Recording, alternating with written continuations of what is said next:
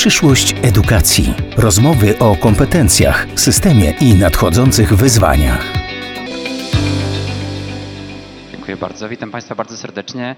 E, Dziękuję za przedstawienie. Nazywam się Jędrzej Witkowski, reprezentuję Centrum Edukacji Obywatelskiej i będę miał e, dużą przyjemność poprowadzenia tej dyskusji. E, Rano słyszeliśmy z ust samych młodych ludzi o tym, jakie postulaty formułują w stosunku do szkoły przyszłości, a dzisiaj pokażemy, że też teraz pokażemy, że te szkoły przyszłości też już istnieją, że da się robić szkołę przyszłości w, w tym systemie, w którym funkcjonujemy. Ja przygotowując się do tej naszego spotkania dzisiejszego, zerknąłem jeszcze raz do wstępu i e, redaktorka i redaktor tej publikacji piszą, e, wszystkie, e, wszystkie te inicjatywy wydają się być skutkiem okoliczności, w których spotkała się grupa wyjątkowych ludzi, których łączą takie cechy jak chęć do działania, wiara w jego sens i poczucie sprawczości oraz niezwykła uważność i umiejętność obserwacji i identyfikacji rzeczy pozornie nieistotnych i błahych, a tak naprawdę fundamentalnych. I będę miał dzisiaj e, przyjemność poprowadzenia dyskusji właśnie z udziałem e, tych wyjątkowych e, ludzi, wyjątkowych dyrektorek, dyrektora, nauczycielki i razem z panią profesor Magdaleną Jelonek będziemy mm, o tych inicjatywach ich szkół e, rozmawiali, więc chciałbym na początku powitać e, naszych, naszych gości. Są z nami Joanna Walczak, dyrektor zespołu szkół ogólnokształcących, ogólnokształcąco-technicznych, przepraszam, w Lublińcu. Witaj Asiu. Dzień dobry. E, Jest z nami, o, słusznie. Wszyscy, Wszystkim panelistom i współautorom publikacji należą się brawa, więc po każdej osobie będę prosił o brawa. Jest z nami pani dyrektor Barbara Kochanek, dyrektor pierwszego liceum w Lesznie. E, Pani Ewa Drobek, jedyna w naszym gronie nauczycielka. Bardzo się cieszę, że mamy też nauczycielkę. e, m, e, 15 Liceum Ogólnokształcące imienia Narcyzy Żmichowskiej w Warszawie. Bardzo miło, witaj Ewo. E, I Witold Chudysiewicz, dyrektor 17 Liceum Ogól- Ogólnokształcącego w Gdyni. Cieszę się, że przyjechałeś do nas z drugiego końca Polski. A na sali są jeszcze przedstawiciele dwóch innych szkół, e, które też są opisane w publikacji, o której będziemy za chwilę mówili. I też Państwa serdecznie witam. E, jest z nami Kluczborg i jest z nami Bytom. Cieszę się, że jesteście z nami e, i mam nadzieję, że też może uda nam się od Was coś usłyszeć o, o Waszych szkołach, ale dla Was też brawa. To nasze spotkanie będzie podzielone na dwie części. W pierwszej części e, razem z panią profesor opowiemy troszeczkę więcej o tej publikacji. Pani profesor jest jedną z redaktorek e, tego, tego tomu, więc opowiemy o tym, skąd powstał pomysł, e, czym, on, czym ten, ta edycja publikacji różni się od poprzedniej i czym w ogóle jest edukacja relacyjna, bo m, taka była intencja tej publikacji, żeby pokazać, że edukację relacyjną można robić w naszym systemie edukacji, a w drugiej części skupimy się już na e, tych czterech inicjatywach przede wszystkim, e, o których e, rozdziały do publikacji napisali nasi, nasi goście, ale też o tym, jakie wnioski wyciągamy z tych czterech przykładów i w ogóle ze wszystkich przykładów, które są w książce opisane dla naszej dalszej pracy, wspierania systemu edukacji, bo zakładam, że w takiej ogólnie zarysowanej roli wszyscy się tutaj spotykamy. Także oddaję głos Tobie Magdo na początek o. Dziękuję Andrzeju. E, Ja bardzo prosiłabym o y, jakby y, załadowanie prezentacji, tak żebyśmy wszyscy widzieli ten materiał, który przygotowaliśmy. Tam jest sporo zdjęć z publikacji wcześniejszych. E, Myślę, że to bardzo ładnie zobrazuje też to, o czym ja będę mówiła.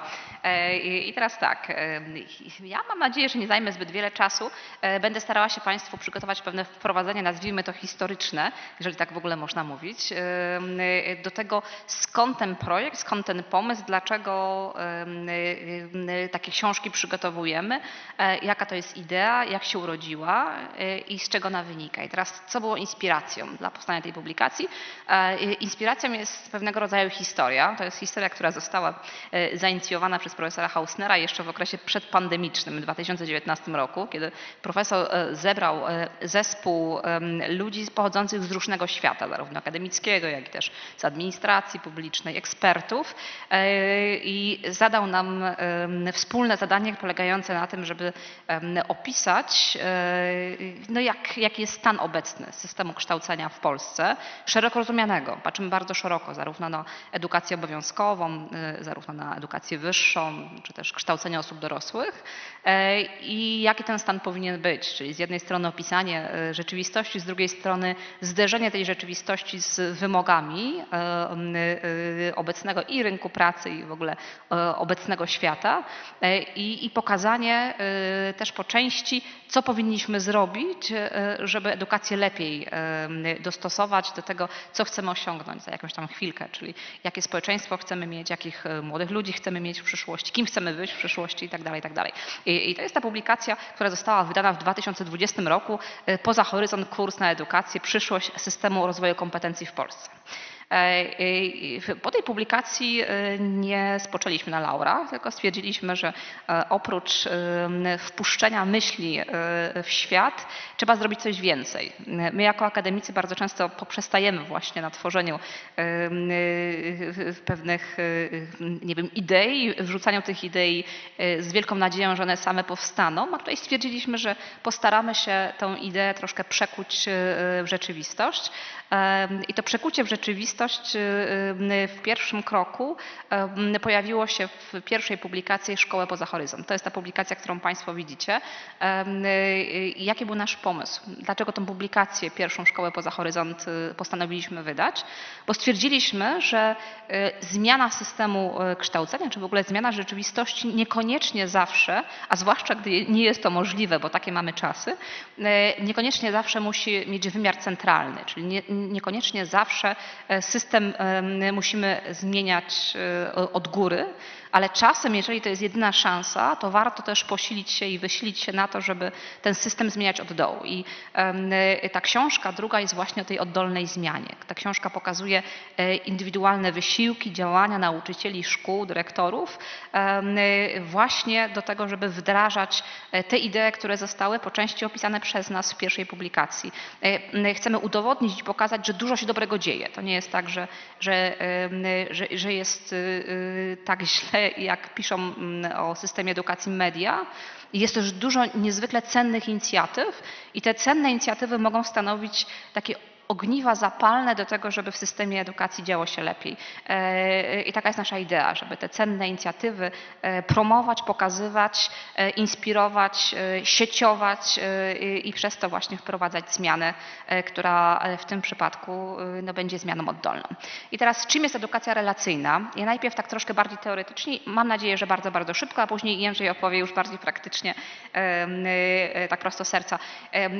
Ta edukacja relacyjna, to takie, takie podstawowe założenie wiąże się e, z tym, że uczenie jest możliwe tylko i wyłącznie w takich silnych relacjach e, pomiędzy poszczególnymi osobami. To nie chodzi o relacje tylko uczeń-nauczyciel, ale to chodzi o e, jakby szerokie ujęcie relacji, czyli my możemy się dobrze uczyć i, i budować dobre społeczeństwo tylko wtedy, jeżeli edukacja będzie powiązaniem działania szkoły, nauczyciela, ale też rodziców, e, e, ale też z drugiej strony e, dyrektora jako lidera, e, z trzeciej strony przedsiębiorców, e, z czwartej strony takiego szer- szerokiego otoczenia społecznego tej szkoły, czyli e, ta, ta, ta, to budowanie relacji i uczenie się w ramach tych relacji to jest jed- jedno z takich kluczowych e, elementów, kluczowych podstaw, o tym też będzie Jędrzej za chwileczkę pewnie mówił, e, właśnie edukacji relacyjnej. Dalej, e, edukacja jest dobra, jeżeli jest doświadczaniem świata, rzeczywistości, czyli nie jeżeli ma charakter czysto podający, ale jeżeli uczniowie są w stanie namacalnie e, e, tą konkretną wiedzę zdobyć. To bardzo ładnie było widać e, przy choćby nawet edukacji wczesnoszkolnej, gdzie naukę o świecie, o przyrodzie można lepiej i szybciej zdobyć, doświadczając tej przyrody, smaku, zapachu, dźwięku, a niekoniecznie tylko i wyłącznie za pomocą słów czy, czy zdjęć, które są pokazywane w ramach klasy szkolnej. Edukacja relacyjna jest tą edukacją, która wychodzi wychodzi poza mury szkolne, otwiera się szeroko społecznie i, i, i otwiera się na poznanie też za pomocą y, różnych zmysłów, nie tylko i wyłącznie wzroku czy tam słuchu. E, Dalej ta edukacja relacyjna ma być pewnego rodzaju e, równowagą pomiędzy e, indywidualizmem, który jest ważny, bo my też potrzebujemy e, e, indywidualistów bardzo silnych, a z drugiej strony równowagą pomiędzy też potrzebą wspólnotowości. Ona ma służyć temu, żeby budować wspólne działanie, żeby uczyć młodych ludzi e, działania w grupie, żeby uczyć e, walczenia o wspólne cele, wyznaczania wspólnych cel, celów tak samo, e, ale też bez zabicia indywidualizmu. I to, to, to jest też taki niez- niezwykle ważny aspekt, o którym pewnie też Jędrzej za chwileczkę powiesz. Dalej edukacja relacyjna to oczywiście jest pewnego rodzaju dialog pomiędzy uczącym się a, a tym, który uczy i równocześnie to jest ta edukacja, która troszkę za tę rolę zamazuje. E, To jest ta, ta edukacja, która otwiera się też na e, e, uczenie się nauczycieli od uczniów, o czym też będziemy mówić, mówić opisując pewne przykłady tego, w jaki sposób te uczniowie mogą w chwili obecnej no, w jakimś tam stopniu podzielić się wiedzą, doświadczeniem z nauczycielami dla dobra jednej i drugiej strony. To jest ta edukacja, która, która nie jest nauczaniem, ale jest po prostu uczeniem się, uczeniem się całej grupy, całego systemu, nauczycieli od uczniów, czy em, przedsiębiorców też od e, uczniów, bo i przedsiębiorcy też mogą się e, wielu rzeczy nauczyć. E, No i e, na, pewno jest to taka edukacja, która bardzo silny nacisk kładzie na rozwój osobowy każdej jednostki. I to nie mówię tylko i wyłącznie o uczniach, bo my bardzo często mówimy o tym, że szkoła jest e, dla rozwoju uczniów, ale nie, szkoła jest też dla rozwoju e, i nauczycieli, i szkoła jest dla rozwoju społeczności lokalnej, e, szkoła jest e, też dla rozwoju dyrektora i jeżeli e, takie warunki pracy jesteśmy w stanie stworzyć, taki klimat pracy jesteśmy w stanie stworzyć, aby mm, każdy miał tą szansę, e, to pozwala to jakby wdrożyć taki pierwszy, pierwotny postulat właśnie edukacji relacyjnej. A teraz o konkretach bardziej namacalnie będzie mówił Jędrzej, tak żeby, tak żeby Państwo byli w stanie wyobrazić sobie, jak ta edukacja relacyjna wygląda konkretnie w szkołach.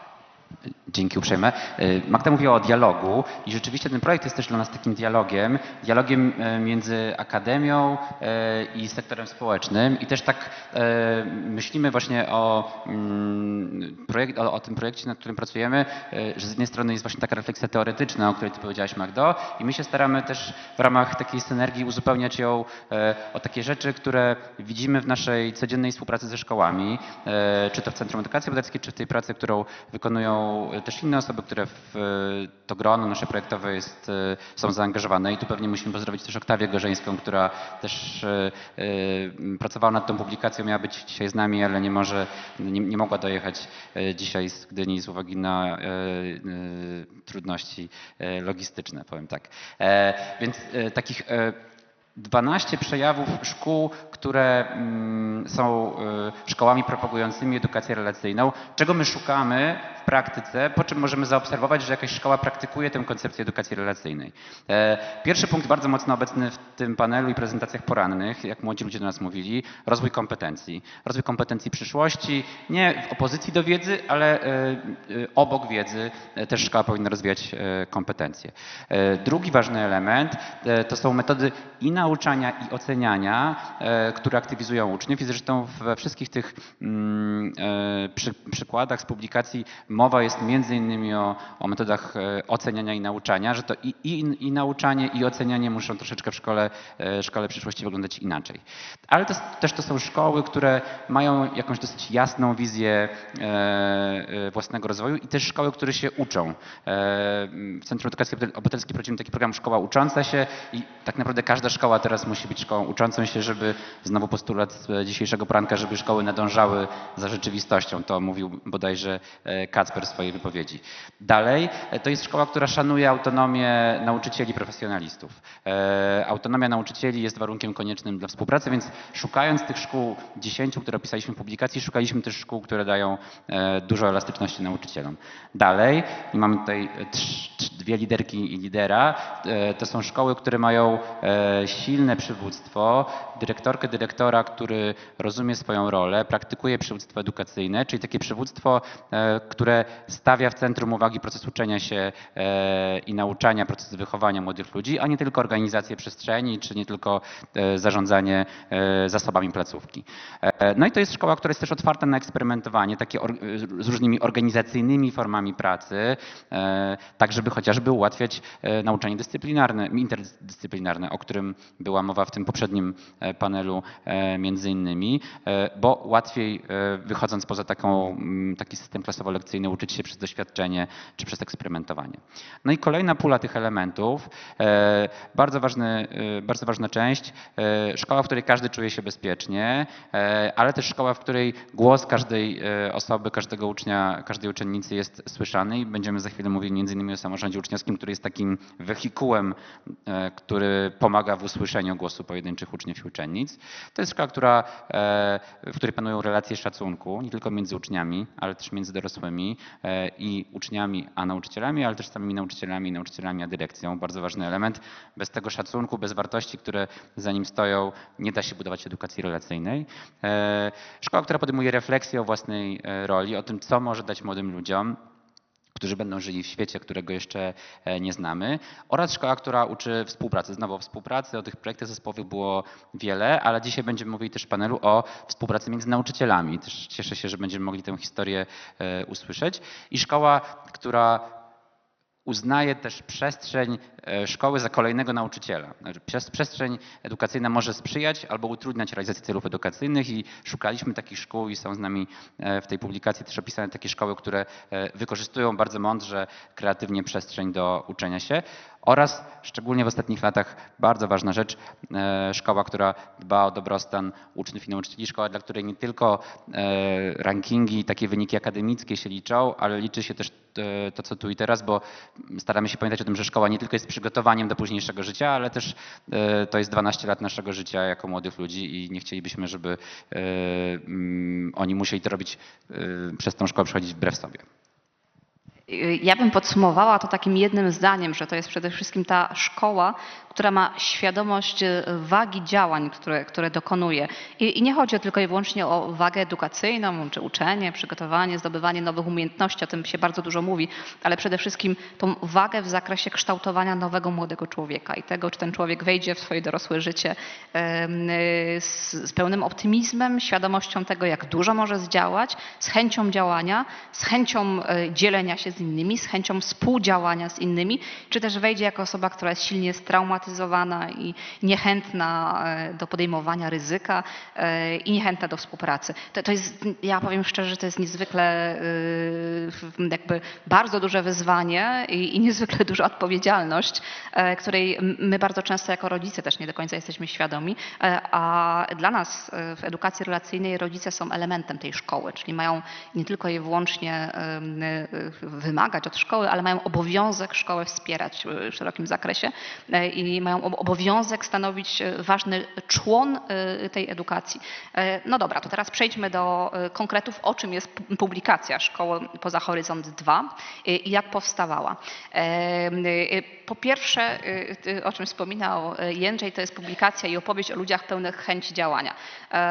Ja uważam, że takie opowieści należy podkreślać, zwłaszcza jeżeli mówimy o edukacji, bo one są bardzo optymistyczne. One pokazują, że naprawdę mamy ludzi, którzy chcą coś zmienić. Jeżeli nawet zmieniają lokalnie, a nie globalnie, to jest niezwykle cenne niezwykle ważne, bo e, to jest ten zalążek, e, e, który pozwoli, poz- pozwala nam się rozwijać, czyli po- pozwala patrzeć optymistycznie w przyszłość. To jest szkoła, to, jest tym razem publikacja o 10 szkołach ponadgimnazjalnych. Poprzednia publikacja była o szkołach głównie podstawowych i o jednostkach przedszkolnych. Dodajmy, że to jest publikacja o szkołach, które e, pochodzą z różnych miejscowości, z małych i dużych, e, z różnych obszarów Polski. To- nie jest tak, że wybieramy. To nie są szkoły też, które są w rankingach szkół zawsze na pierwszych miejscach. To są różne szkoły, naprawdę bardzo różne szkoły, które równocześnie potrafią e, robić rzeczy, które są no, cudowne. To są szkoły, które podejmują odmienne wyzwania. To nie jest tak, że każda z nich działa tak samo. W niektórych szkołach rozwija się świetnie samorząd, inne szkoły kładą nacisk na wykorzystanie sztuki do tego, żeby kształtować osobowość uczniów i różne kompetencje, więc mm, te wyzwania będą różne, o czym się za chwileczkę dowiemy, e, e, ale przede wszystkim to, co im przyświeca, to jest ta opowieść o edukacji relacyjnej, czyli pokazanie, że pewne działania i pewne idee z edukacji relacyjnej, one są wdrażane w szkołach i mogą być wdrażane e, w bardzo skuteczny sposób. I teraz jak to robiliśmy, jak pracowaliśmy nad publikacją?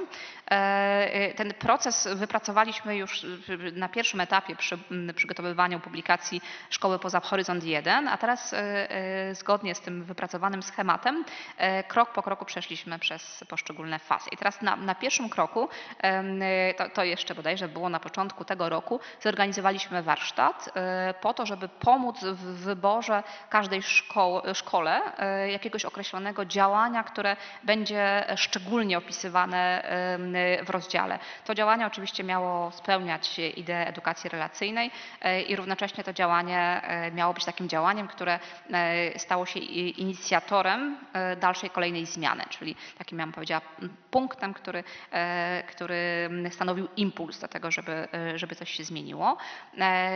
Na tym pierwszym kroku oczywiście szkoły początkowo przygotowały, my to nazywamy metryczki tak zwane, czyli metryczki, czyli opisy tego, z czego są dumne, jak u nich wygląda edukacja, czym chciałyby pisać, ale te metryczki to oczywiście jeszcze, jeszcze nie, nie, nie był opis rozdziałów, to był taki jakby początek bardziej dla nas, dla e, osób, które organizowały ten cały proces zaznajomienia się ze szkołami. W obrębie warsztatów zaproponowaliśmy e, wspólnie, czy też szkoły też same wybrały te obszary szczególne, które będą e, szkoły interesować. Teraz później, zgodnie ze schematem, przy współpracy tak zwanych moderatorek, to są głównie częściowo doktorantki, częściowo ekspertki, które są zaprzyjaźnione z fundacją, powstały już e, pierwsze, później drugie, trzecie, czwarte, bo to był proces oczywiście, tak jak powiedziała, e, wielo, wieloetapowy, opisy poszczególnych rozdziałów. I one w jakimś tam stopniu e, były budowane zgodnie z tym schematem, który Państwo widzicie. E, Ten schemat e, tak naprawdę dotyczył takich sześciu głównych aspektów. One się e, przewijają, nie zawsze na początku rozdziału, ale w różnych miejscach tego rozdziału się przewijają. Po pierwsze, interesowało nas to, skąd się pojawił pomysł na działanie, czyli kto e, zainicjował, skąd się pojawiła inicjatywa, czy oddolnie, czy odgórnie, czy może z zewnątrz szkoły. Po drugie, na czym polegało to działanie, czyli opis samego działania. Później, y, co udało się osiągnąć y, i czy w ogóle udało się osiągnąć y, dzięki temu działaniu, e, jakie wyzwania pojawiły się podczas realizacji i jak sobie poradzić z, tym, e, z tymi wyzwaniami. Stąd duża część, w dużej części rozdziałów mamy wręcz takie, takie my to nazywamy boksami poradnikowymi, e, na co uwagę zwrócić, jeżeli chcemy w przyszłości wzorować na przykład na danej inicjatywie szkoły. Natomiast to, co było też niezwykle ważne, to takie dwa pytania, jakie dodatkowe skutki pozytywne przyniosło działanie. To, to były najbardziej refle- refleksyjne pytania. E, Nakazaliśmy, to może brzmi okropnie, ale poprosiliśmy szkoły, żeby e, zastanowiły się nad tym, ok, pojawiło się jakieś działanie, ale jakie skutki ono przyniosło, których nie oczekiwaliście? Co ono zmieniło? Bo, bo, bo tak jak wspomnia- po- wspomniał Jędrzej, na początku czasem się tak dzieje, że mamy wdrożone, e, czy też wprowadzamy jakieś, jakąś drobną inicjatywę, która naprawdę jest drobnym działaniem, a ona nagle zmienia całe funkcjonowanie szkoły, czyli stanowi ten impuls. I nam e, bardzo zależało na tym, żeby właśnie te impulsy zidentyfikować i, i móc to później zinterpretować, no to dlaczego akurat to działanie e, pojawiło się i dlaczego e, ono stało się impulsem. No i te główne części publikacji, ja już nie będę o, o nich mówiła, bo zakładam, że Państwo będziecie o nich czytać, które, z których publikacja się składa, dotyczą po pierwsze kompetencji, technologii innowacji, czyli między innymi tego, w jaki sposób szkoły starają się kształtować te umiejętności, które są ważne dla przyszłości młodych osób, jak wykorzystują do tego technologie, ale w sposób bardzo rozumny, czyli jak uczą też młode osoby wykorzystywania technologii i kto im w tym pomaga. Później uczenie się kontra nauczanie, czyli w jaki sposób szkoły potrafią razem uczyć się z uczniami, nie wstydząc się tego, no bo każdy z nas się uczy, nieważne czy jest nauczycielem, czy jest uczniem, em, a równocześnie e, w jaki sposób budują taką kulturę w szkole, żeby ta szkoła się cały czas rozwijała. Później m, bardzo ważna część samorządność, zwinność, podmiotowość, sprawczość, czyli w jaki sposób zorganizować szkołę, żeby ta szkoła potrafiła się zmieniać. Dalej, jak zbudować w szkole e, tak funkcjonujący samorząd, aby on sam był pewnym trybikiem e, dla zmiany szkoły i równocześnie przygotowywał młode osoby do e, funkcjonowania w przyszłości i do aktywności społecznej i do odwagi w zakresie podejmowania decyzji. No i sztuka, otwartość, rozwój i szczęście e, to jest ta część, gdzie opisujemy, jak warto, jak ważne jest, e, aby e, w szkole wykorzystywać sztukę do tego, aby kształtować młode osoby i jak dużo sztuka potrafi wnieść, nie tylko i wyłącznie radości, nie tylko i wyłącznie rozwoju, otwartości, ale też jak często nieoczywiste kompetencje są kształtowane w momencie, jeżeli no, zaufamy tej sztuce, tak to bym może określiła. No Jędrzeju, to teraz chyba twoja kolej e, troszkę o szkołach, e, które patrzą poza horyzont. Tak, ja ostatnią rzecz, którą e, chcemy jeszcze właśnie w ramach wprowadzenia powiedzieć przed daniem głosu praktykom, to jest zwrócenie uwagi na to, że to była dla nas trudniejsza edycja. W poprzednim roku pracowaliśmy ze szkołami podstawowymi. E, Teraz e, mm, taka była nasza ambicja, żeby e, szukać szkół ponadpodstawowych, które mm, patrzą poza horyzont. I mm, no właśnie widzimy, że im wyższy poziom edukacji, tym trudniej szkołom w taki niesztampowy sposób do tego podchodzić. I my mamy tutaj taką przyjemność goszczenia szkół opisaliśmy te szkoły, które sobie z tym świetnie radzą, ale generalnie takich szkół jest w Polsce mniej. Łatwiej jest szukać innowacyjnych przykładów edukacji relacyjnej, edukacji stawiającej e, na ucznia, edukacji zamazującej te granice między uczeniem i nauczaniem, między uczącym się i uczonym w szkołach podstawowych.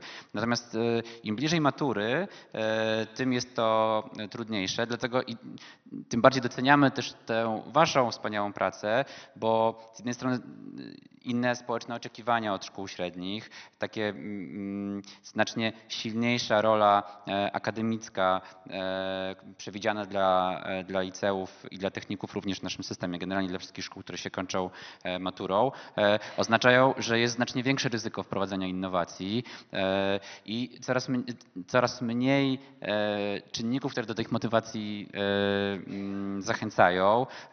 I egzamin zewnętrzny w postaci matury staje się zamiast podsumowania etapu edukacji trochę taką ramą organizującą e, całe doświadczenie szkolne uczniów. I my często w naszej pracy w Centrum Edukacji Obywatelskiej e, napotykamy taki opór. e, Nauczyciele, dyrektorzy mówią nam, no nie, my nie możemy tego spróbować, bo my mamy maturę.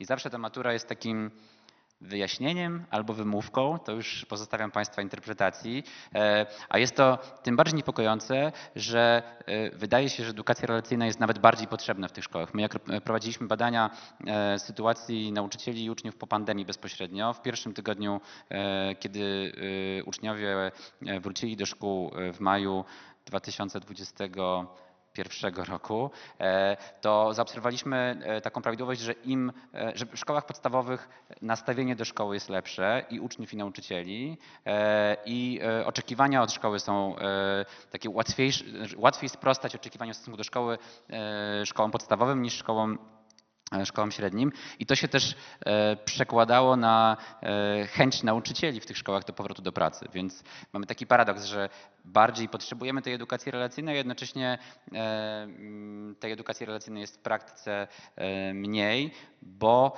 jako społeczeństwo oczekujemy od tych szkół przede wszystkim przygotowania uczniów, uczennic do, do egzaminu i całość tego szkolnego doświadczenia temu podporządkowujemy. I nie chcemy tu powiedzieć tym, że egzamin zewnętrzny jest nieważny, ale chcemy powiedzieć, przynajmniej ja chcę powiedzieć, że e, nie powinien być jedyną, jedynym czynnikiem, który jest dla nas istotny.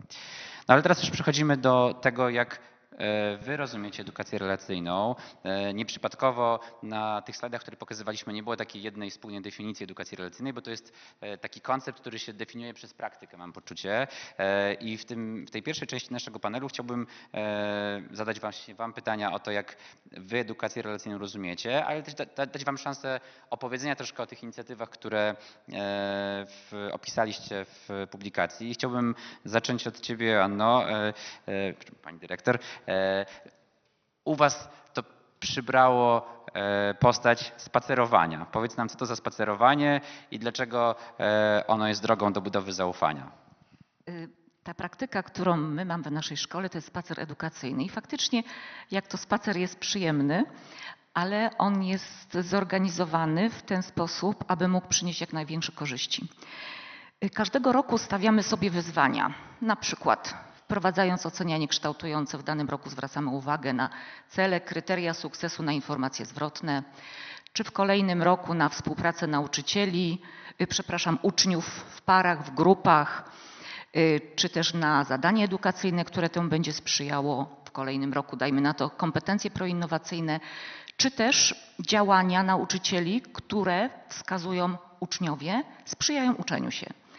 I wtedy, kiedy mamy ten cel na dany rok y, już ustalony wspólnie z Radą Pedagogiczną, bardzo często y, łącznie z głosem uczniów, y, celujemy wtedy, po czym poznamy, że to w naszej szkole się dzieje. Czyli jak będziemy to monitorowali, jak poddamy ewaluacji i jakie działania uczniów chcielibyśmy zobaczyć na lekcji, działania, które świadczyłyby o tym, że na przykład krytyczne myślenie, nad którym w tym roku pracujemy, jest w naszej szkole wprowadzane. I właśnie te czynniki, które pokazują nam y, sukces w tym rocznym wyzwaniu, y, są takimi czynnikami do obserwacji. Do obserwacji, które czynimy podczas spaceru edukacyjnego. Na czym to polega? Y, Na, dajmy na to, na jednej godzinie lekcyjnej, czy też na dwóch, mamy kilka zespołów spacerujących. Każdy z zespołów wchodzi na 15 minut lekcji.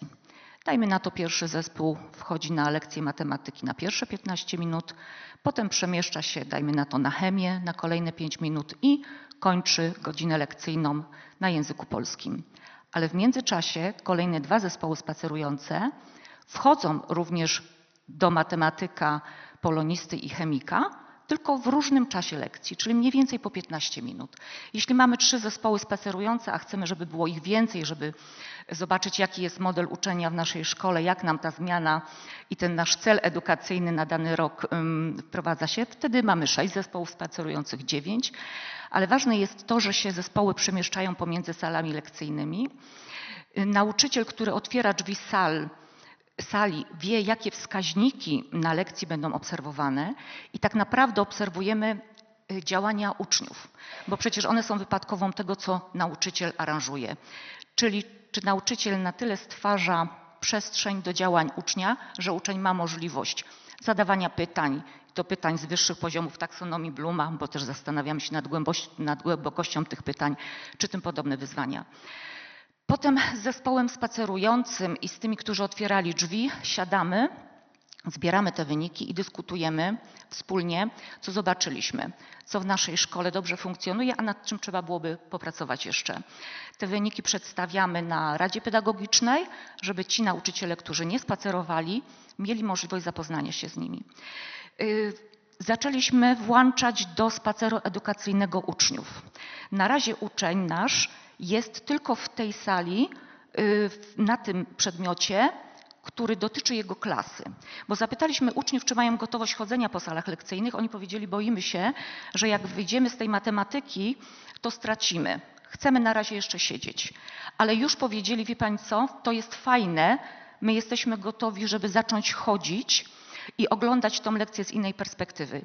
I ten uczeń, który siedzi i przygląda się tej lekcji, dajmy na to matematyki u mnie, on potem omawia też tą lekcję w odniesieniu do tych wskaźników z klasą. Jak on to widzi? Y, Więc to jest właśnie o tyle cenne i pokazuje, tutaj fajnie współpracujemy, a tu jeszcze trzeba byłoby może nad czymś popracować. I ta metoda powoduje, że stwarzamy sytuację mówienia o uczeniu się w szkole. Mamy taką organizację uczącą się. Podpatrujemy się wzajemnie i tutaj ważna sprawa, ja jako dyrektor nigdy nie jestem w zespole spacerującym, ja otwieram drzwi sali po to, żeby nie robić z tego nadzoru pedagogicznego, po to, żeby y, pokazywać, żeby nauczyciele pokazywali autentyczny proces uczenia się. Nie lekcje wyreżyserowane pod kątem hospitacji, ale to, co się w naszej szkole dzieje. Y, Nauczyciele spacerujących chwalą sobie to pod tym kątem, iż podpatrują różne pomysły innych nauczycieli.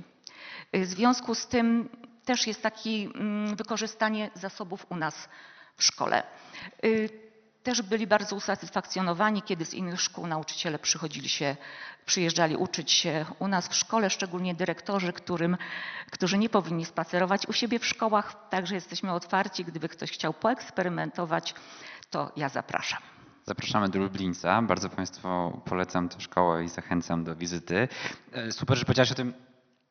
Przepraszam. I celowo od tego zacząłem nasz panel, bo e, wy pokazujecie, że współpraca nauczycieli jest taką super silną dźwignią zmiany całej szkoły. I rzeczywiście my też to wiemy z badań, że e, i to nas kiedyś nawet zaskoczyło, jak pierwszy raz na te pytania trafiliśmy, że e, zmiana metod nauczania nie wpływa tak silnie na efekty edukacyjne, jak zbiorowa sprawczość nauczycieli, czyli takie przekonanie grupy nauczycieli o tym, że współpracując mogą wpływać na to, jak uczą się e, uczennicy, uczniowie. E, No i to jest taka współpraca w waszym przypadku oparta na takim głębokim zaufaniu, poczuciu bezpieczeństwa, takim wzajemnym szacunku e, i dzięki temu to, to może działać. Więcej o spacerze edukacyjnym jest w rozdziale czwartym bodajże. Super, nawet udało mi się zapamiętać. E, Witold, przejdziemy do Ciebie, bo chciałem Ciebie zapytać e, o samorząd uczniowski. E, piszesz w tym rozdziale o tym, że mm, samorząd jest takim Twoim partnerem w prowadzeniu szkoły, szkoła, szkoły, która jest poniekąd szkołą z tradycjami, a poniekąd nową szkołą. Jak to wygląda u Ciebie i w czym Tobie jako dyrektorowi samorząd uczniowski pomaga? Dlaczego dużą część swojej uwagi na samorząd uczniowski też zwracasz? Z pracą z samorządem uczniowskim zaczęliśmy od y, projektu y, właśnie Szkoła Demokracji. Jeszcze gdy byliśmy gimnazjum, my jesteśmy y, szkołą, która była, jest właściwie 17 liceum.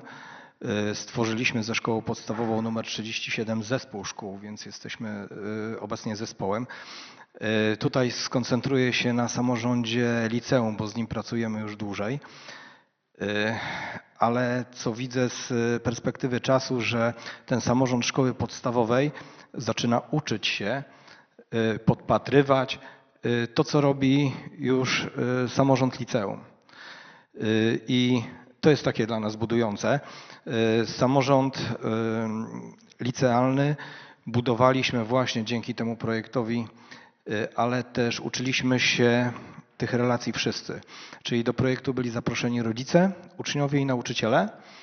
I dopiero gdy wszyscy, cała społeczność szkolna zrozumiała, y, o co w tych relacjach chodzi i że dobrem mm, jest y, tak na- naprawdę dobro ucznia, y, mogliśmy porozmawiać nad tym, jak widzimy tą, tą współpracę. Ja sobie w obecnej chwili nie wyobrażam, że samorząd nie będzie działał, bo to jest tak jakby, tak jak jest napisane w książce, stanie obok. Y, Samorząd y, prowadzą uczniowie, którzy już teraz też z perspektywy czasu, tego jak omawiamy y, z nimi pracę, widzą, że to nie może być jeden lider. Jeden lider to za mało. Oni wprowadzają do pracy w samorządzie. U nas działa teraz 35 osób w samorządzie uczniowskim LO, czyli jakby 10% społeczności liceum. Y, Uczniowie, którzy, Kuba i Krzysiu, którzy do tej pory prowadzili y, bardzo mocno y, samorząd uczniowski, już od zeszłego roku, bo to są uczniowie teraz czwartej klasy, matura, tak jak tutaj Jędrek powiedział, że w tych szkołach licealnych to jest bardzo ważny jakby aspekt. Oni już od zeszłego roku zaczęli jakby przekazywać przestrzeń do działania swoim młodszym kolegom, wprowadzać ich w to. Y, Oni jakby uzupełniają naszą pracę jako y, pracę mm, dorosłych, czyli nauczycieli i dyrekcji, ale też y, to jest ciężka i długa praca. Jeżeli będziemy się bali tej pracy jako nauczyciele czy dyrektorzy i pomyślimy, z jakimi trudnościami się spotkamy, to może nigdy nie zaczniemy. Y, My żeśmy spoglądali, ja, a wcześniej jeszcze Oktawia Gorzeńska, której tutaj nie ma, bo tutaj ona to zainicjowała. y, Zaczynaliśmy się koncentrować na tym, jakie korzyści będziemy z tego mieli my, uczniowie i nasi nauczyciele. I tą drogą y, idziemy. Bardziej patrzymy na to, na czym skorzystają uczniowie i my jako społeczność szkoły. Uczniowie wyszli z bardzo wieloma mm, takimi propozycjami tego, co chcieliby zmienić. Bo nasz punkt widzenia osób dorosłych, czyli dyrekcji, nauczycieli czy nawet rodziców, jest zupełnie inny niż y, spojrzenie ucznia. Y, Oni widzą wiele spraw zupełnie inaczej. Y, Więc my siadamy do stołu, rozmawiamy. Też oddajemy im przestrzeń, ale kontrolujemy to. Rozmawiamy, co w szkole wypada, a czego nie. To nie są na początku łatwe rozmowy, oczywiście, bo jeżeli uczeń ma być osobą sprawczą, ma być kreatywny, ma być dociekliwy, bo takich chcemy mieć uczniów, y, no to oni do nas też będą się zwracali z pewnymi prośbami, postulatami i wtedy rozmawiamy. Y, U nas w szkole mm, wielkie, takie duże wydarzenia, które są, czy to był EduDay, y, który robiliśmy razem z Microsoftem, czy to są dni otwarte szkoły, y, gdzie ostatnio w dni otwarte szkoły, proszę Państwa, zaangażowało się chyba 210 uczniów na 340. Y, Nie dlatego, że dostawali punkty, nie dlatego, że dostawali jakieś, y, nie wiem, benefity z tego, mieli po prostu chcieli reklamować swoją szkołę i to jest y, właśnie takie bardzo fajne. Samorząd uczniowski spotkał się z nami, właściwie my spotkaliśmy się z samorządem uczniowskim, żeby pokazać, jaki mamy koncept, jak my to widzimy, ale też, żeby oni mogli nam przedstawić swoją wizję, na co my jako dorośli musimy spojrzeć. Co ważnego z punktu widzenia młodego człowieka jest w ofercie szkoły. Y, I oni przygotowali wszystko tak profesjonalnie, że chyba jakbyśmy wynajęli agencję, nie byłoby nic lepiej, a na pewno drożej. Więc y, naprawdę wszystkie przedsięwzięcia szkolne, które robimy, robimy razem z samorządem. On jest nam pomocny, jest naszym partnerem do rozmowy. Y, Ma dużo, jest bardzo kreatywny zespół y, uczniów.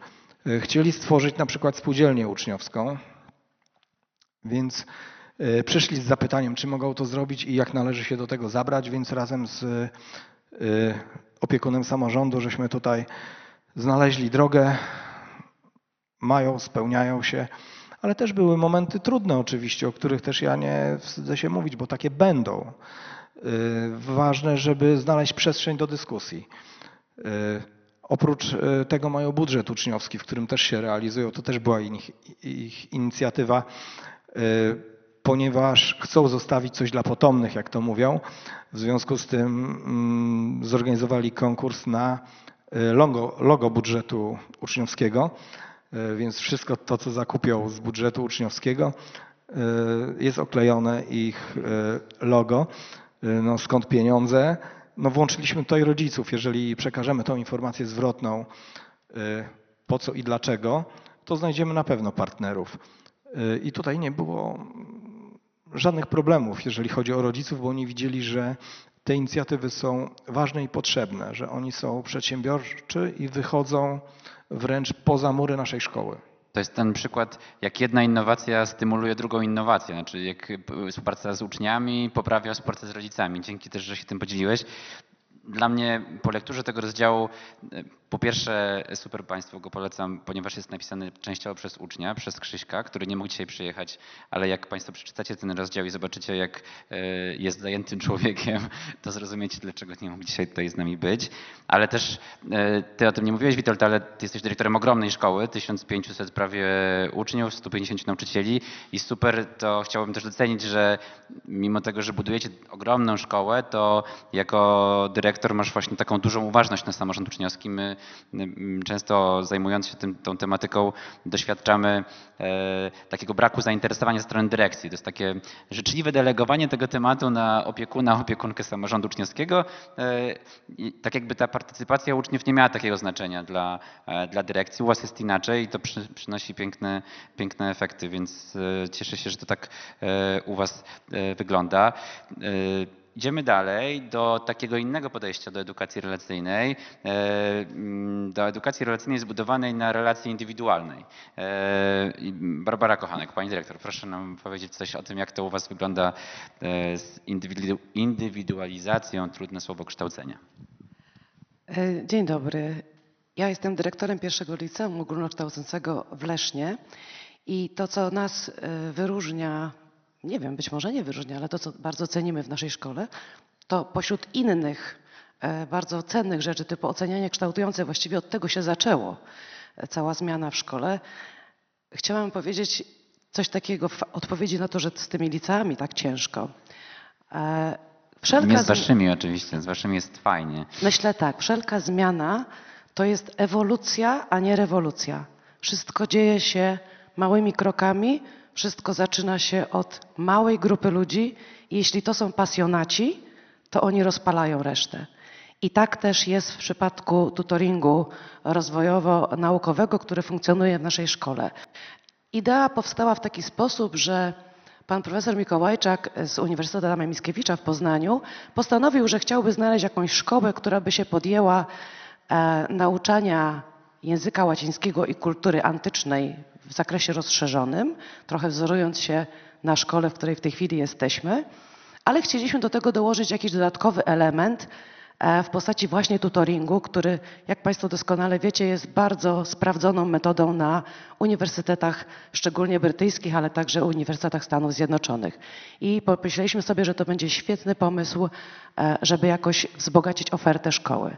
I tą ofertę skierowaliśmy właśnie do uczniów tej klasy. E, Powiem taką rzecz, że Państwo wiecie doskonale, że klasy w szkołach w tej chwili licealnych, technikach to są klasy bardzo duże, nad czym strasznie ubolewam. Natomiast ta klasa liczy tylko 20 uczniów, ponieważ inaczej nie byłoby możliwe ogarnięcie tego, mówiąc kolokwialnie.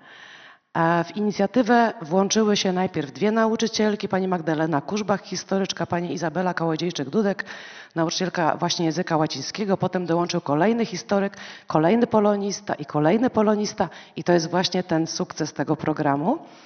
E, Zaczęliśmy od tego, że ci nauczyciele przeszli, przeszli przeszkolenie. Nie da się tego zrobić bez odpowiedniej wiedzy. E, Na czym polega ten tutoring? Rozwojowo-naukowy ma dwie części. Rozwojowy polega na tym, że uczniowie tej klasy spośród zaproponowanych nauczycieli wybierają sobie tutora, czyli oni sami wybierają osobę, która będzie z nimi pracować. Oczywiście nie dzieje się to e, 1 września, bo oni tych nauczycieli jeszcze nie znają. To się dzieje jakby w pierwszej, w pierwszej klasie.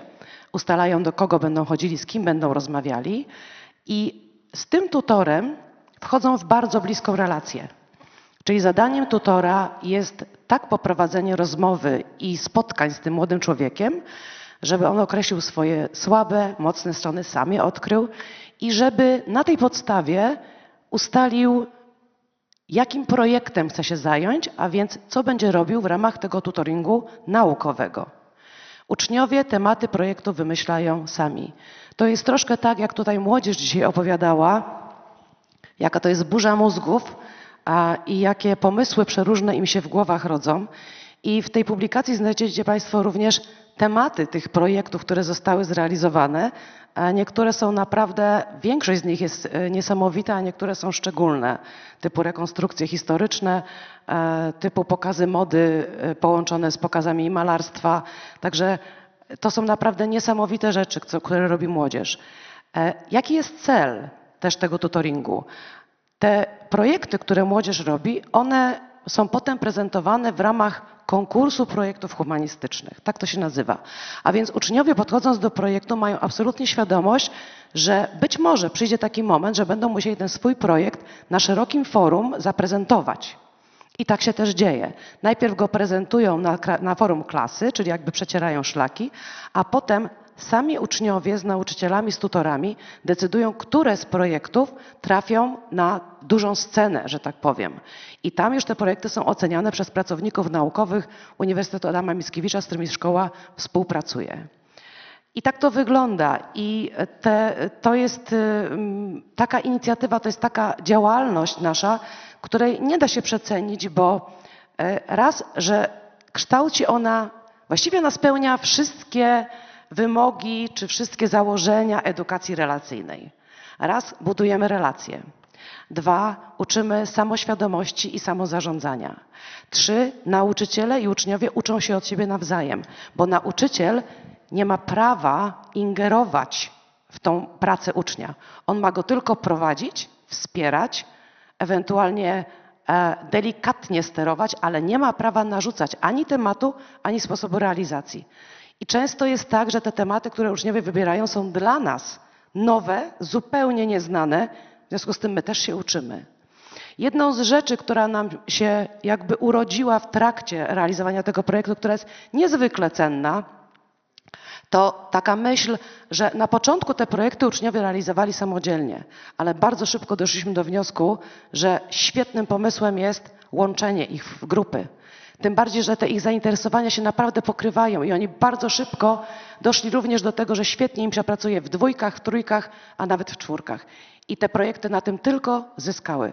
Ja zachęcam Państwa do lektury tego rozdziału. Ja nie jestem w stanie opowiedzieć o wszystkim, ale nie ukrywam, że jestem dumna z nauczycieli i z uczniów, którzy co roku od wielu już lat ten tutoring prowadzą i wzma- wzmacniają i wzbogacają naszą szkołę. Dziękuję.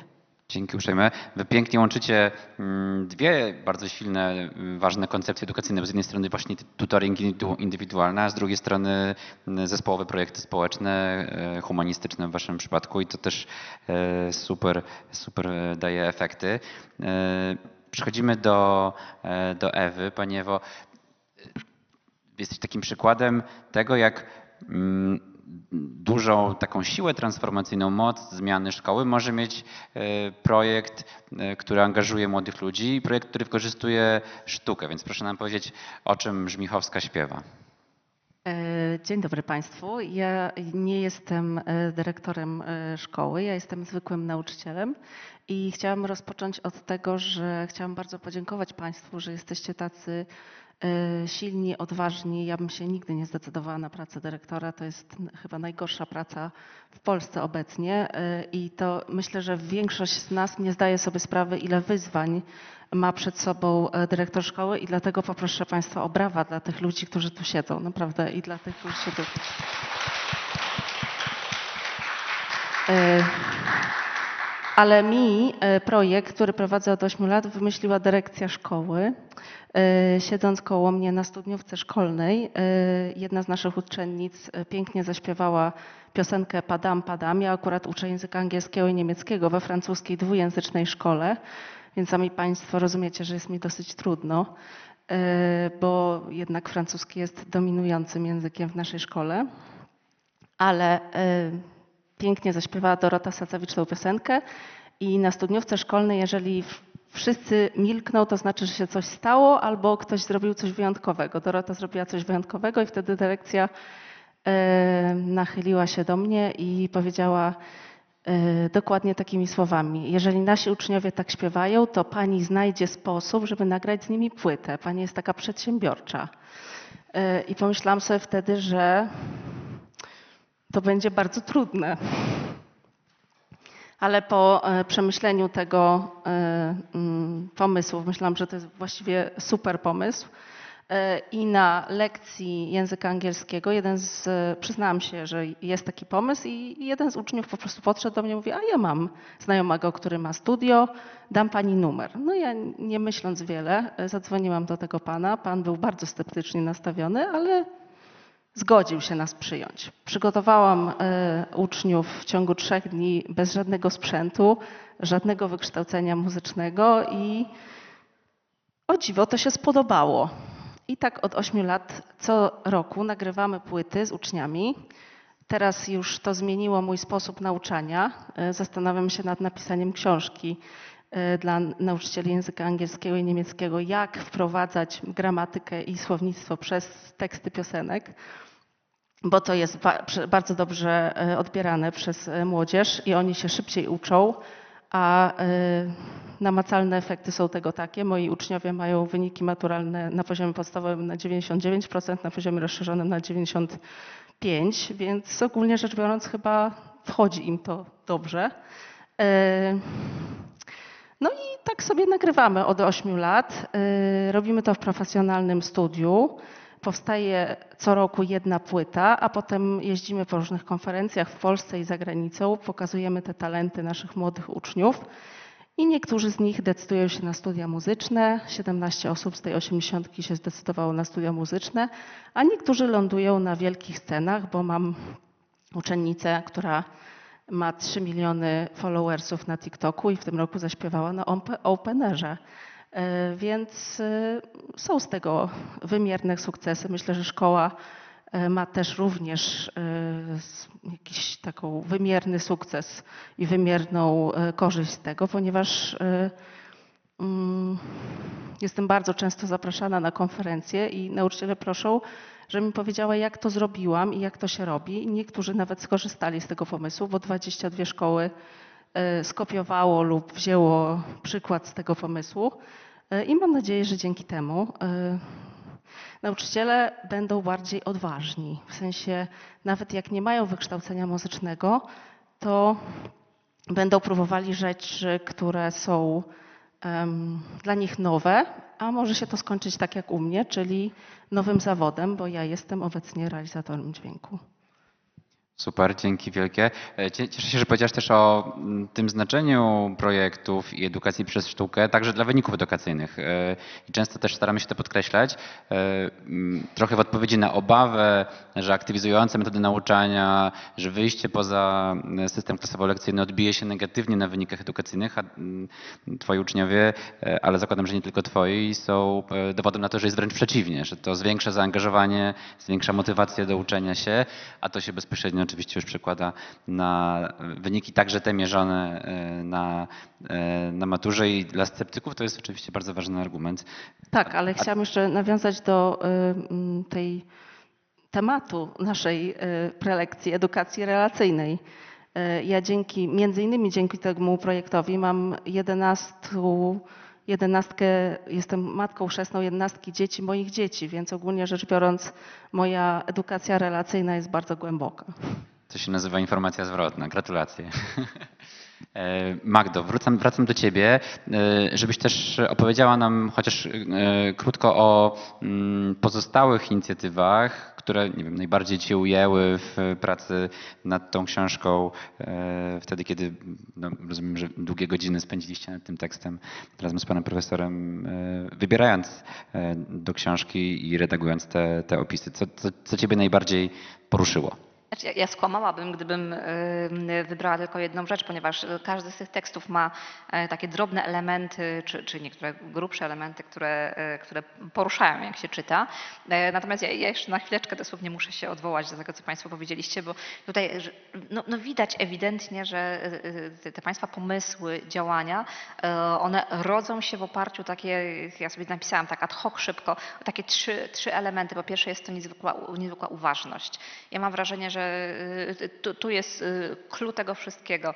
Y, Jeżeli stajemy się uważni i obserwujemy innych i nie pomijamy rzeczy, które są dla innych ważne, to naprawdę możemy dużo. To jest tak jak z tą nauką języka angielskiego w oparciu o teksty. No nie ma prostszej rzeczy. Przecież dla młodych ludzi y, niezwykle ważna jest muzyka, współczesna muzyka dla nich, to jest dla nich y, sedno życia. To dlaczego nie uczyć w taki sposób języka? I to jest ta właśnie uważność. Tak, ja tylko dopowiem, że oni wtedy nie traktują nauki jako nauki. Tak, oni myślą, tak, że to tak. jest zabawa, a mimo wszystko bardzo dużo się dzięki temu uczą. I myślę, że to jest w ogóle fajny pomysł na nauczanie, takie inne troszeczkę i naprawdę możliwe na poziomie liceum również. Tak, to jest ta właśnie uważność i otwartość na to, że inni mogą być e, inni i innych mogą bawić inne rzeczy, a, e, naszym celem jest znaleźć jednak to, to, co kogoś bawi. Druga rzecz to są, te, e, to są relacje. Każdy z Państwa budował relacje nie, nie tylko z uczniami, ale budował relacje z nauczycielami i tak dalej. Czy to jest ten, ten, ten drugi element? Trzeci niezwykle ważny element to jest, to jest zaufanie, którym Państwo obdarzyliście uczniów. I ja o tym zaufaniu bym troszkę chciała powiedzieć.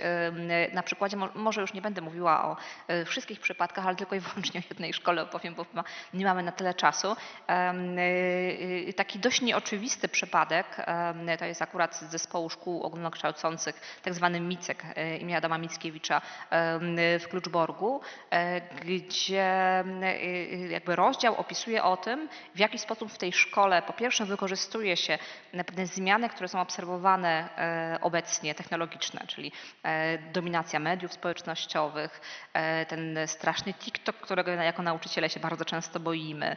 Y, y, Czyli wszystko to, co dla młodych osób w chwili obecnej jest ważne, y, w jaki sposób, w sposób mądry szkoła pozwala uczniom korzystać z tych narzędzi, równocześnie pokazując, czy dając tym uczniom zaufanie, dając im wolną rękę, umożliwiając podejmowanie e, aktywnych decyzji i aktywnych działań, też między innymi w zakresie promocji szkoły i pokazywania tego, co się dzieje w szkole i równocześnie y, bardzo subtelnie pokazując tym uczniom, z jakimi potencjalnymi zagrożeniami e, to się wiąże. To- jest naprawdę bardzo interesujący rozdział, e, e, który mówi nam, e, jak można z jednej strony zaufać uczniom i z drugiej strony pokazać, że należy w niektórych sytuacjach być ostrożnym. To jest takie z jednej strony zaufanie, z drugiej strony jednak pewna nauka niezwykle ważnych umiejętności, które w- dobie i mediów cyfrowych, nowych technologii, e, wywierania wpływu na nas e, przez te media i tak dalej, i tak dalej, ma niezwykle ważne znaczenie. E, I w tym rozdziale jeszcze jedna rzecz, też jest, też w mojej opinii jest bardzo ważna, to wsparcie, jakie szkoła otrzymuje od e, przedsiębiorcy. E, ja to, to, to, to, tą ideę wsparcia od przedsiębiorcy za Tomkiem Rzostowskim chciałabym podkreślić. E, Przedsiębiorcy chcą szkoły wspierać, E, Otwórzmy się na przedsiębiorców, ponieważ oni mają narzędzia, mają możliwości, zdolności, a jeżeli szkołę chcemy zmieniać, to w jakimś tam stopniu przedsiębiorcy chyba mogą nam też w tym wszystkim pomóc. Super, to jeśli powiedziałaś e, o zespole szkół ogó- ogólnokształcących w Kluczborku, to jeszcze e, powitanie dla pani Krystyny Błażewskiej. Pani dyrektor jest dzisiaj z nami, więc też brawa dla pani dyrektor, e, chociaż nie jest z nami w panelu, to super, też ciekawa inicjatywa, cieszę się.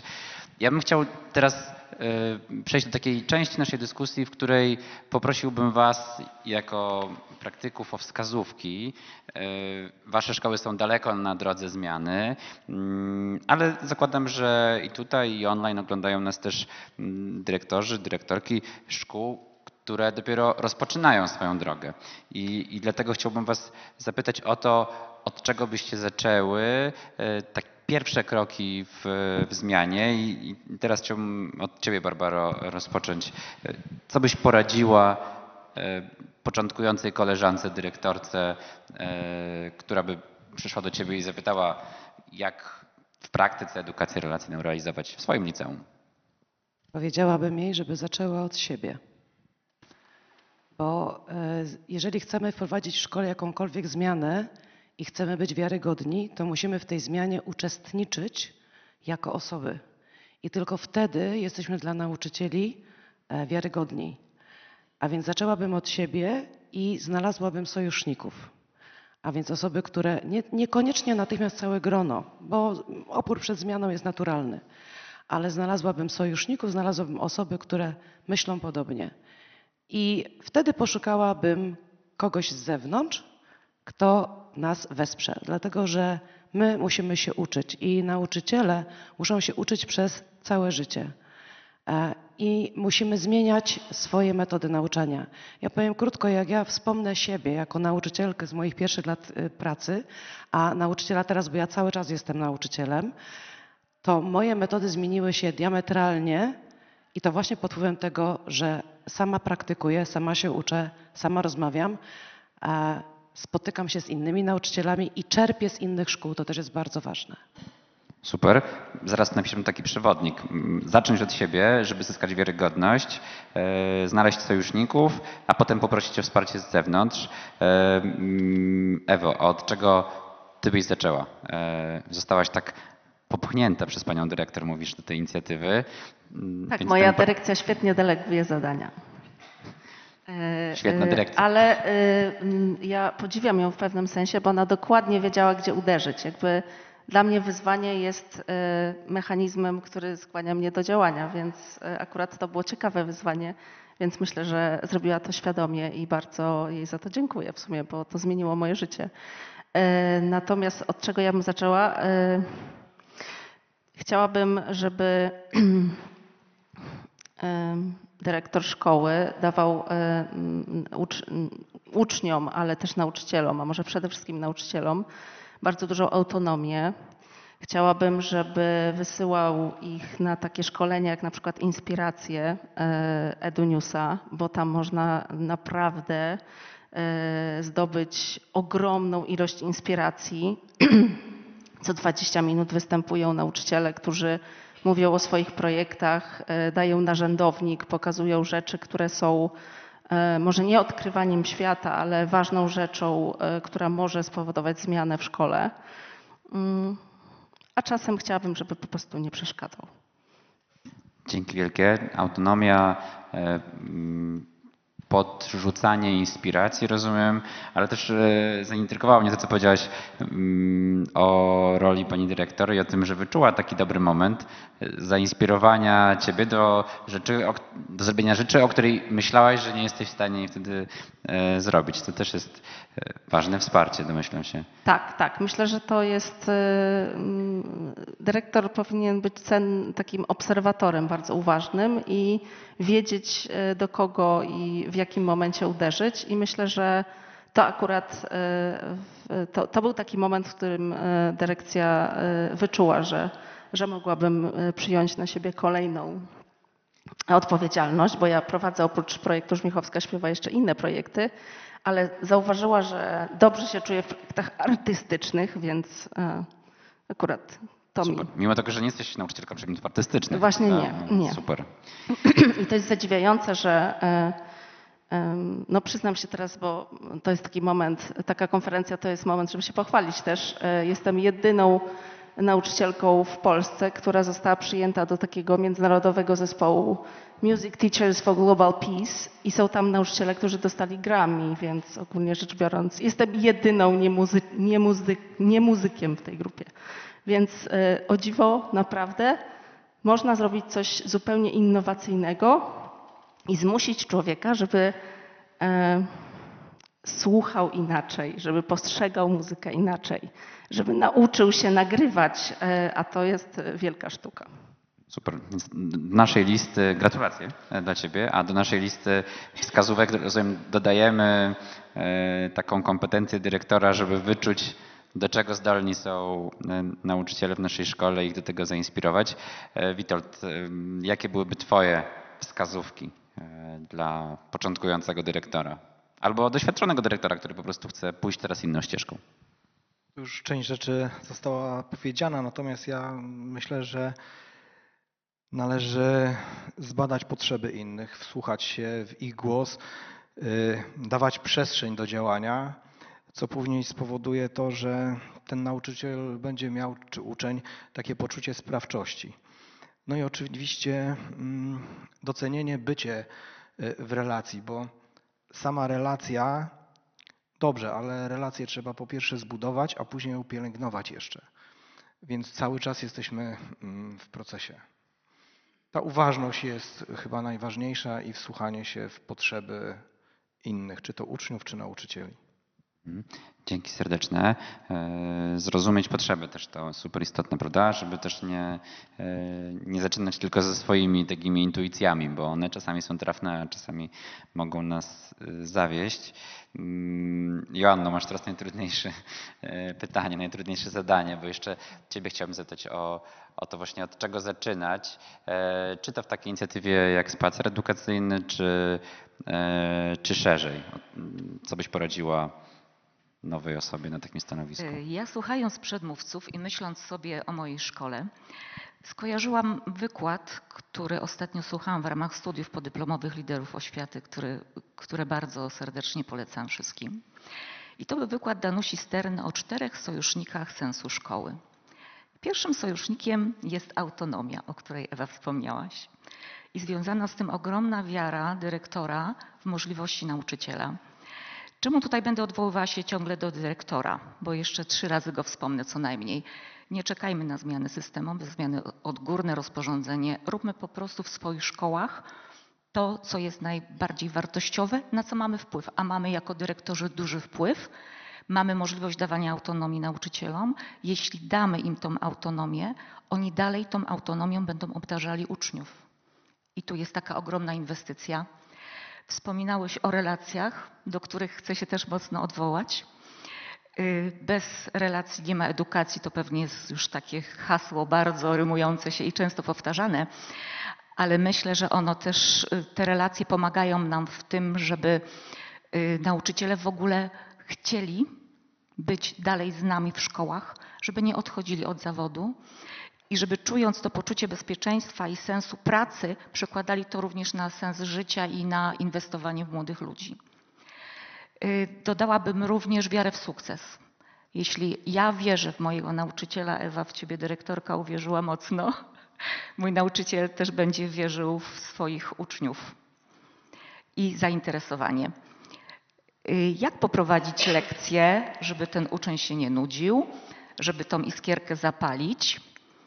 Y, Co przed nauczycielem, jakie wyzwanie postawić, żeby go zainteresować? No i być w tej zmianie zawsze z, nauczycielami, razem z nimi. Ja jestem członkiem jednej z grup pomocnych przyjaciół, y, pracujących nad zmianami, a nad sobą mam liderkę, moją nauczycielkę. I razem wdrażamy zmiany. Jestem razem z nimi i potykam się razem z nauczycielami. Dziękuję. Super, dzięki, że dzielisz się też tymi potknięciami. Cieszę się bardzo też, że wy- wybrzmiała taka naczelna moim zdaniem kategoria w tym w twojej wypowiedzi, sens, poczucie sensu. E, Bo wydaje mi się, że w takiej trudnej sytuacji nie będziemy tutaj powtarzali tych wszystkich czynników, które sprawiają, że sytuacja w edukacji w oświacie jest e, trudna. Jedyne, co nas może chyba ratować.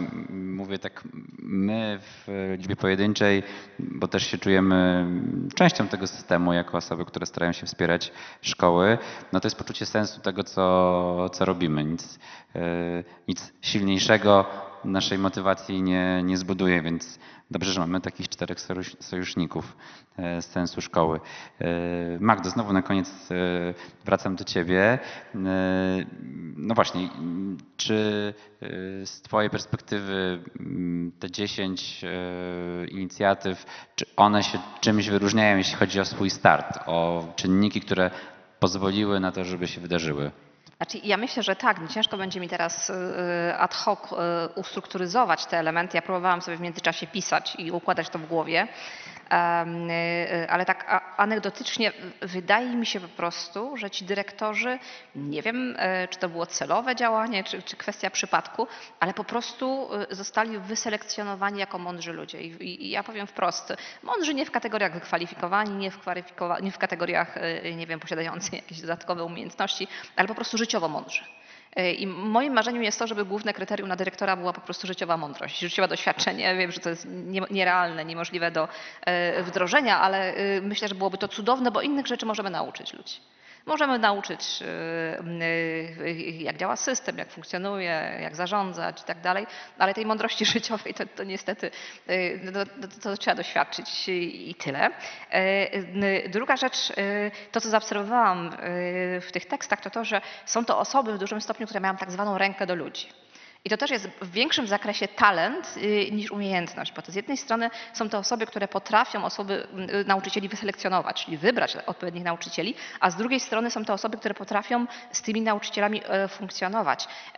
Ja nie jestem w stanie uwierzyć, że y, w tych szkołach nie ma nauczycieli, którzy mają trudne charaktery, którzy, e, e, którzy wpadają w gorsze humory, mają gorsze dni, ale jakoś sobie ci nauczyciele czy dyrektorzy sobie z tym wszystkim radzą. Czyli budują taką atmosferę, która i budują takie relacje, e, w których jest w stanie odnaleźć się e, każda osoba. To jest pewnego rodzaju talent. To, to się opiera pewnie o tą uważność, bo e, jeżeli jesteśmy uważni, to też szybciej obserwujemy problemy i szybciej jesteśmy w stanie zareagować. Y, y, To też, co zaobserwowałam w tych książkach, to, to y, może to zabrzmi tak bardzo kolokwialnie, ale część z tych e, nauczycieli czy część z tych dyrektorów e, była powiedzmy wprost taka bardzo odważna. Te, te, te projekty trochę działały na zasadzie, a raz się żyje.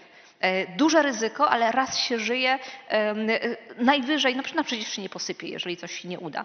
E, Czyli, czyli te osoby nie bały się podjąć dość sporego ryzyka i, i położyć na szali, nie wiem, swojego autorytetu, czy, czy swojej kariery akademickiej i, i tak dalej.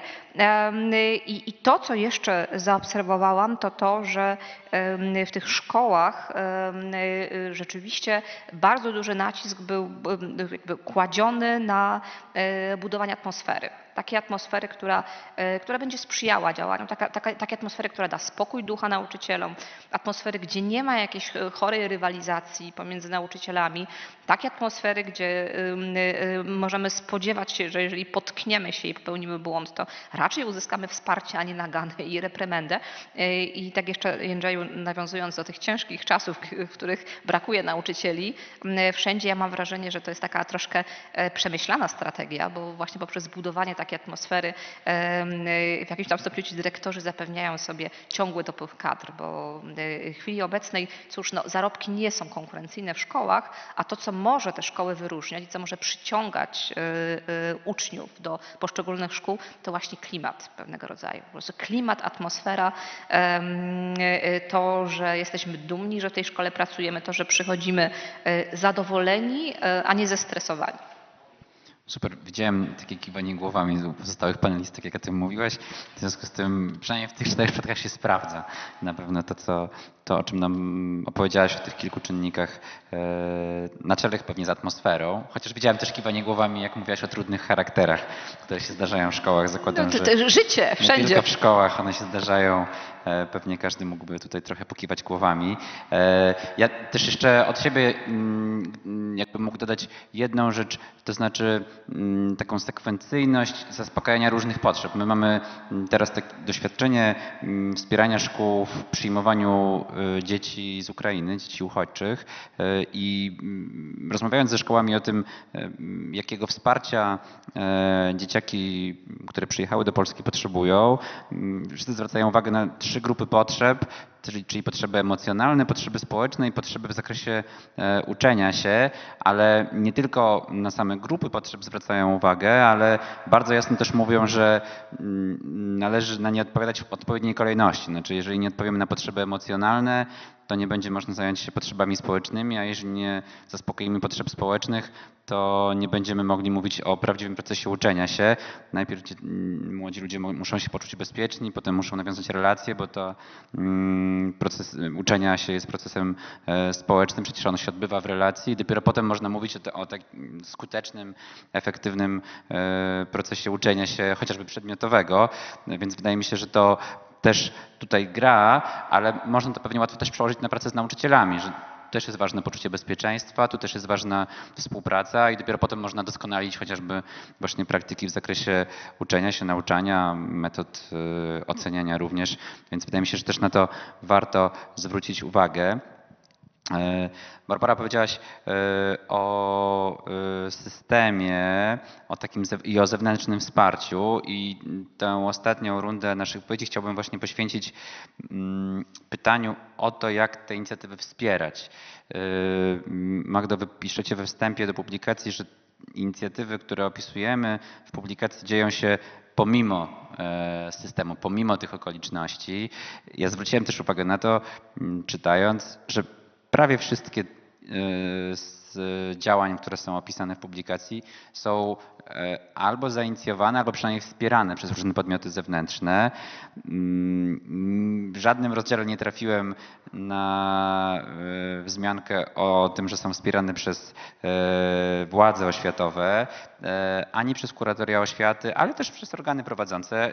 Przynajmniej w tych mm, opisanych inicjatywach organy prowadzące się nie pojawiały. A jednocześnie wiemy, że te innowacje potrzebują wsparcia.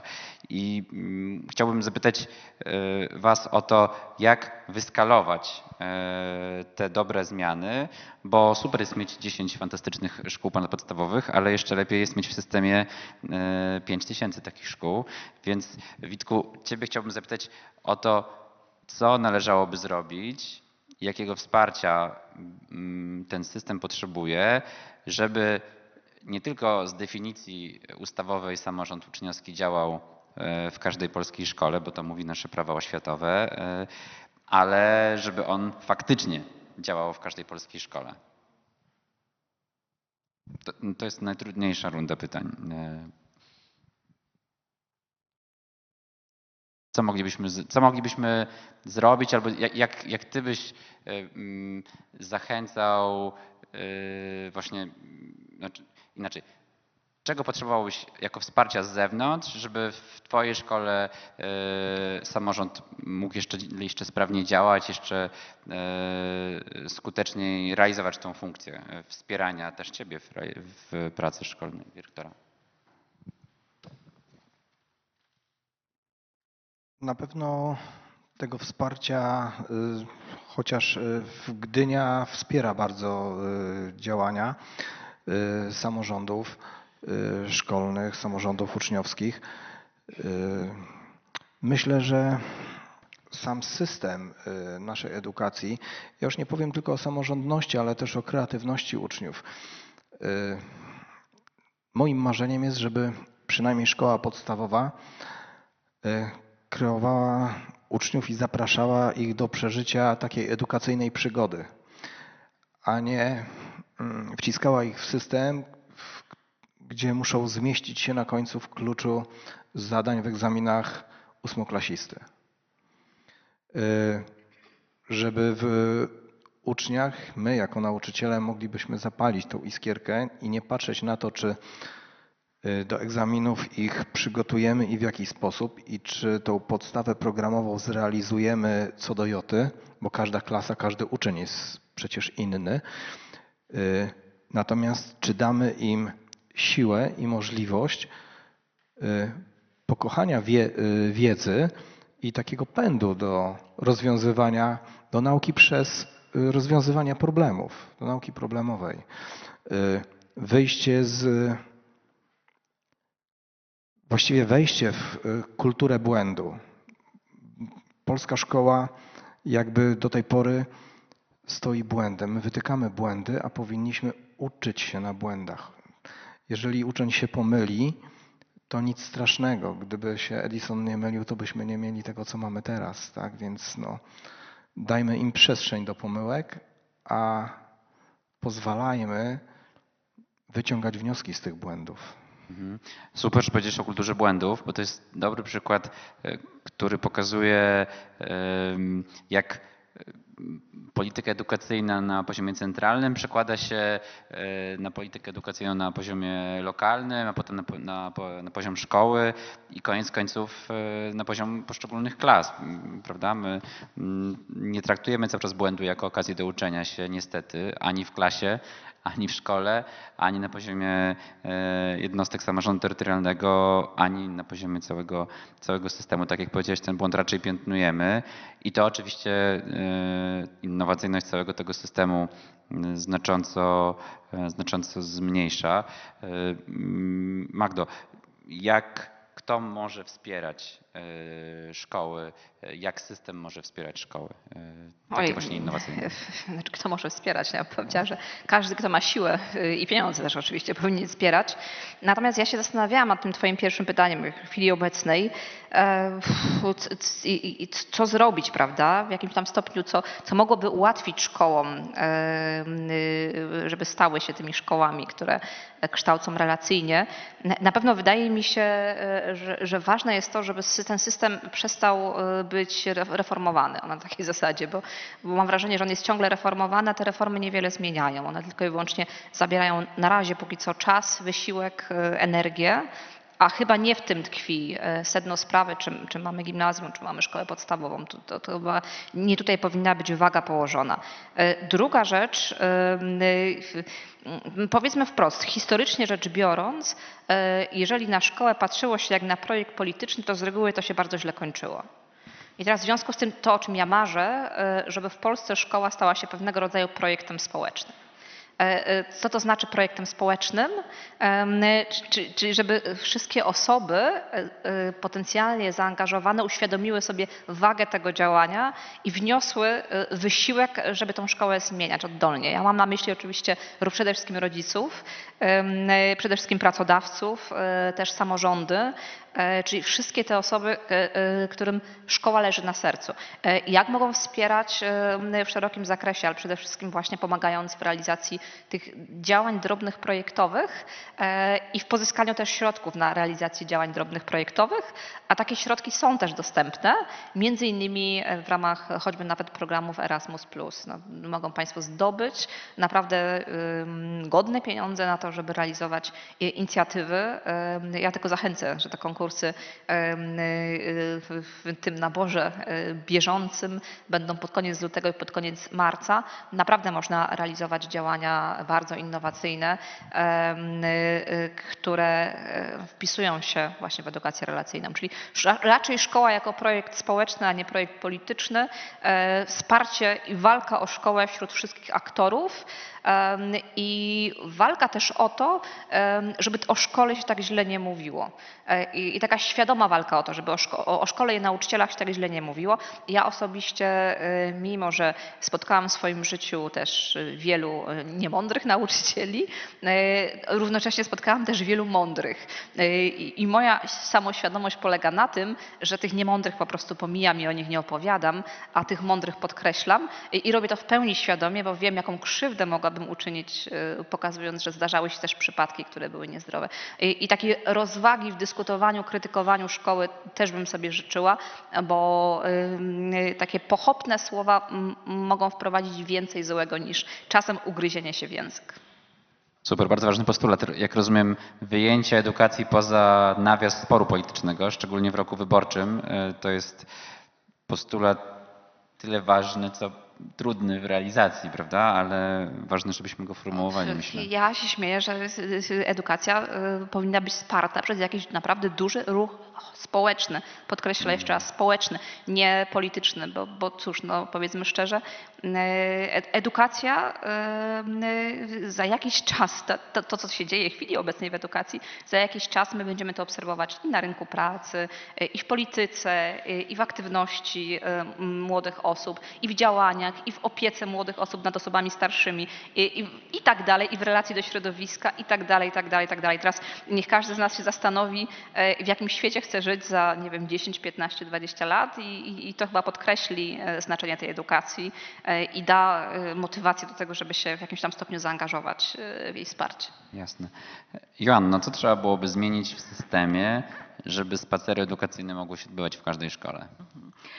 Y, Ja mocno wspierałam się i wspieram cały czas Fundacją Centrum Edukacji Obywatelskiej, która mi bardzo, y, która mi bardzo pomaga i doprowadziła nas do tego miejsca, w którym jesteśmy, w którym uczniowie mówią, że tak, jesteśmy szkołą relacyjną, bo ja wczoraj w ramach mikołajkowej matematyki rozmawiałam właśnie o tej edukacji relacyjnej i o tym, jak oni to rozumieją i co trzeba byłoby zrobić, żeby taka edukacja relacyjna była w polskich szkołach nie tylko przez włączanie uczniów do spaceru edukacyjnego, ale również do rozmów na te tematy. I może tak troszeczkę odbiegając od tego pytania, ja obiecałam, że ich będę cytować, dlatego tutaj mam kartkę, na której uczniowie mi powiedzieli tak. Pracować nad rozwojem kompetencji miękkich, nad motywacją, samorealizacją. Dzięki pieniądzom z ministerstwa po pandemii, kiedy ministerstwo dawało duże pieniądze na rozwój kompetencji emocjonalno-społecznych, a tak naprawdę myśmy nie mieli zasobów w postaci pedagożek, psycholożek, które byłyby w stanie przerobić to wszystko.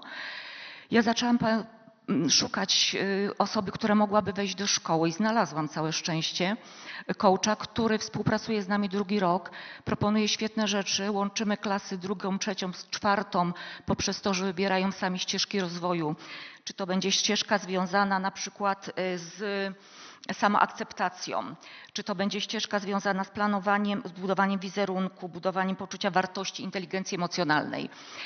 Y, W ślad za tym moja pedagogzka mówi tak, słuchaj, ja uważam, że w ogóle powinien być przedmiot w szkole średniej z podstaw psychologii.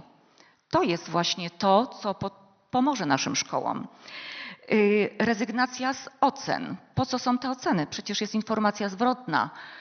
Musimy ciągle mieć stopnie, a w ogóle po co są egzaminy? To tylko psuje edukację. Ale fajnie się wypowiedział jeden z moich uczniów. Napisał tak mi na kartce: wyrzucić podstawę programową do kosza. Dać nauczycielom swobodę w doborze tematów, które chce realizować. Przez to nauczyciel jest spokojniejszy, uczniowie są spokojniejsi, przez to uczniowie mają czas na pasję, wychodzenie do ludzi, przez co relacje się rozwijają. Taki prosty sposób uczniowski, w prostych słowach ujęte to, co uczniom potrzebne, a myślę, że właśnie y, myśląc o tym, co powinniśmy uczniom dać, pytajmy ich o nich. Pytajmy ich o to. Dziękuję. Dziękuję bardzo. E, Ewo, co można zrobić, żeby tutoringiem objąć, e, przepraszam, e, Barbaro, przepraszam, co można zrobić, żeby tutoringiem objąć wszystkich uczniów Twojej szkoły? Co by musiało się wydarzyć, żeby to było możliwe? Żeby tak się mogło stać, e, klasy by musiały być dużo mniej liczne, od Mhm. tego by trzeba było zacząć. E, I nie wiem, czy jesteśmy w stanie w szkole znaleźć tylu nauczycieli, bo to jednak musi być wola nauczyciela. Ale patrząc na efekty tego tutorialu, myślę, że znalazłoby się wielu, którzy by to zrobili. Natomiast ja tylko chciałam się odnieść do tego jeszcze, co zrobić, żeby ten system działał. E, My mówiliśmy bardzo dużo o autonomii nauczyciela i autonomii ucznia. Może warto by było dać trochę autonomii dyrektorom. I nie tylko w sytuacji pandemii i nauczania zdalnego oraz dzieci z Ukrainy, ale także w tej sytuacji takiej nauczania i uczenia się, gdybyśmy mogli naprawdę więcej zrobić. A jeżeli e, ja się mocno odniosę do tego, co powiedziała Asia, dla mnie takim wyzwoleniem dla naszej szkoły było udział w projekcie Szkoła Ucząca się Centrum Edukacji Obywatelskiej oraz mój udział w studiach podyplomowych liderów oświaty. To po prostu tak otwiera głowę i daje taki zastrzyk dobrej energii, spotkanie z ludźmi, którzy wiedzą o czym, a ocenianie kształtujące, które spełnia wszystkie te kryteria. Czyli odchodzimy od ocen na rzecz informacji zwrotnej. E, Nie boimy się, że uczniowie popełnią błąd i że my sami popełnimy błąd. E, Uczeń się nie boi, a jak się nie boi, to się uczy, bo w przeciwnym razie tego nie robi. I wszystko, co niesie ze sobą ocenianie kształtujące, ja naprawdę wszystkim bardzo serdecznie polecam, bo sprawdziliśmy na swojej skórze, to działa. Super, dziękuję Ci bardzo. Ewo, czego byś życzyła systemowi edukacji? Albo czego byś sobie Przez życzyła, żeby się 24 zmieściło w lata jak uczę, system zmienił się tylko na gorsze, więc ja bym e, powiedziała tak. Trzeba się zachować jak Kennedy. Nie pytać, co system może zrobić dla mnie, tylko co ja mogę zrobić dla systemu. Po prostu. Robić, bać się i robić. Po prostu oddolnie w szkole patrzeć na dzieciaki i robić. I robić tak w zgodzie z nimi, dyskutować z nimi. Oni zazwyczaj mają rację, przepraszam, że tak powiem, ale tak jest naprawdę. E, Oni dokładnie wiedzą, czego chcą, więc e, moim zdaniem e, trzeba e, brać kasę skąd dają i robić najwięcej, jak się da.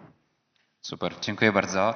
E, Kończymy tę dyskusję. Myślę, że moglibyśmy jeszcze długo mm, na ten temat e, rozmawiać. Myślę, że to był ważny moment w mm, deszczowym grudniu, listopadzie, szarym dniu, w okolicznościach, które w systemie mm, może nie są zbyt sprzyjające. Zobaczyliśmy, że da się robić e, dobrą szkołę i cieszę się z tego bardzo, że to jest taka nadzieja w tym wszystkim wybrzmiewało i rozumiem, że zobaczmy, że da się robić dobrą szkołę, wsłuchajmy się w głos uczniów e, i nauczycieli, o tym mówiłyście i mówi, mówiłeś w, w panelu, e, a potem bać się i robić. E, Tego Państwu życzę e, do końca tego roku i w kolejnym roku i jeszcze raz bardzo Wam serdecznie dziękuję za przyjęcie naszego zaproszenia. Dziękuję. Przyszłość edukacji. Rozmowy o kompetencjach, systemie i nadchodzących wyzwaniach.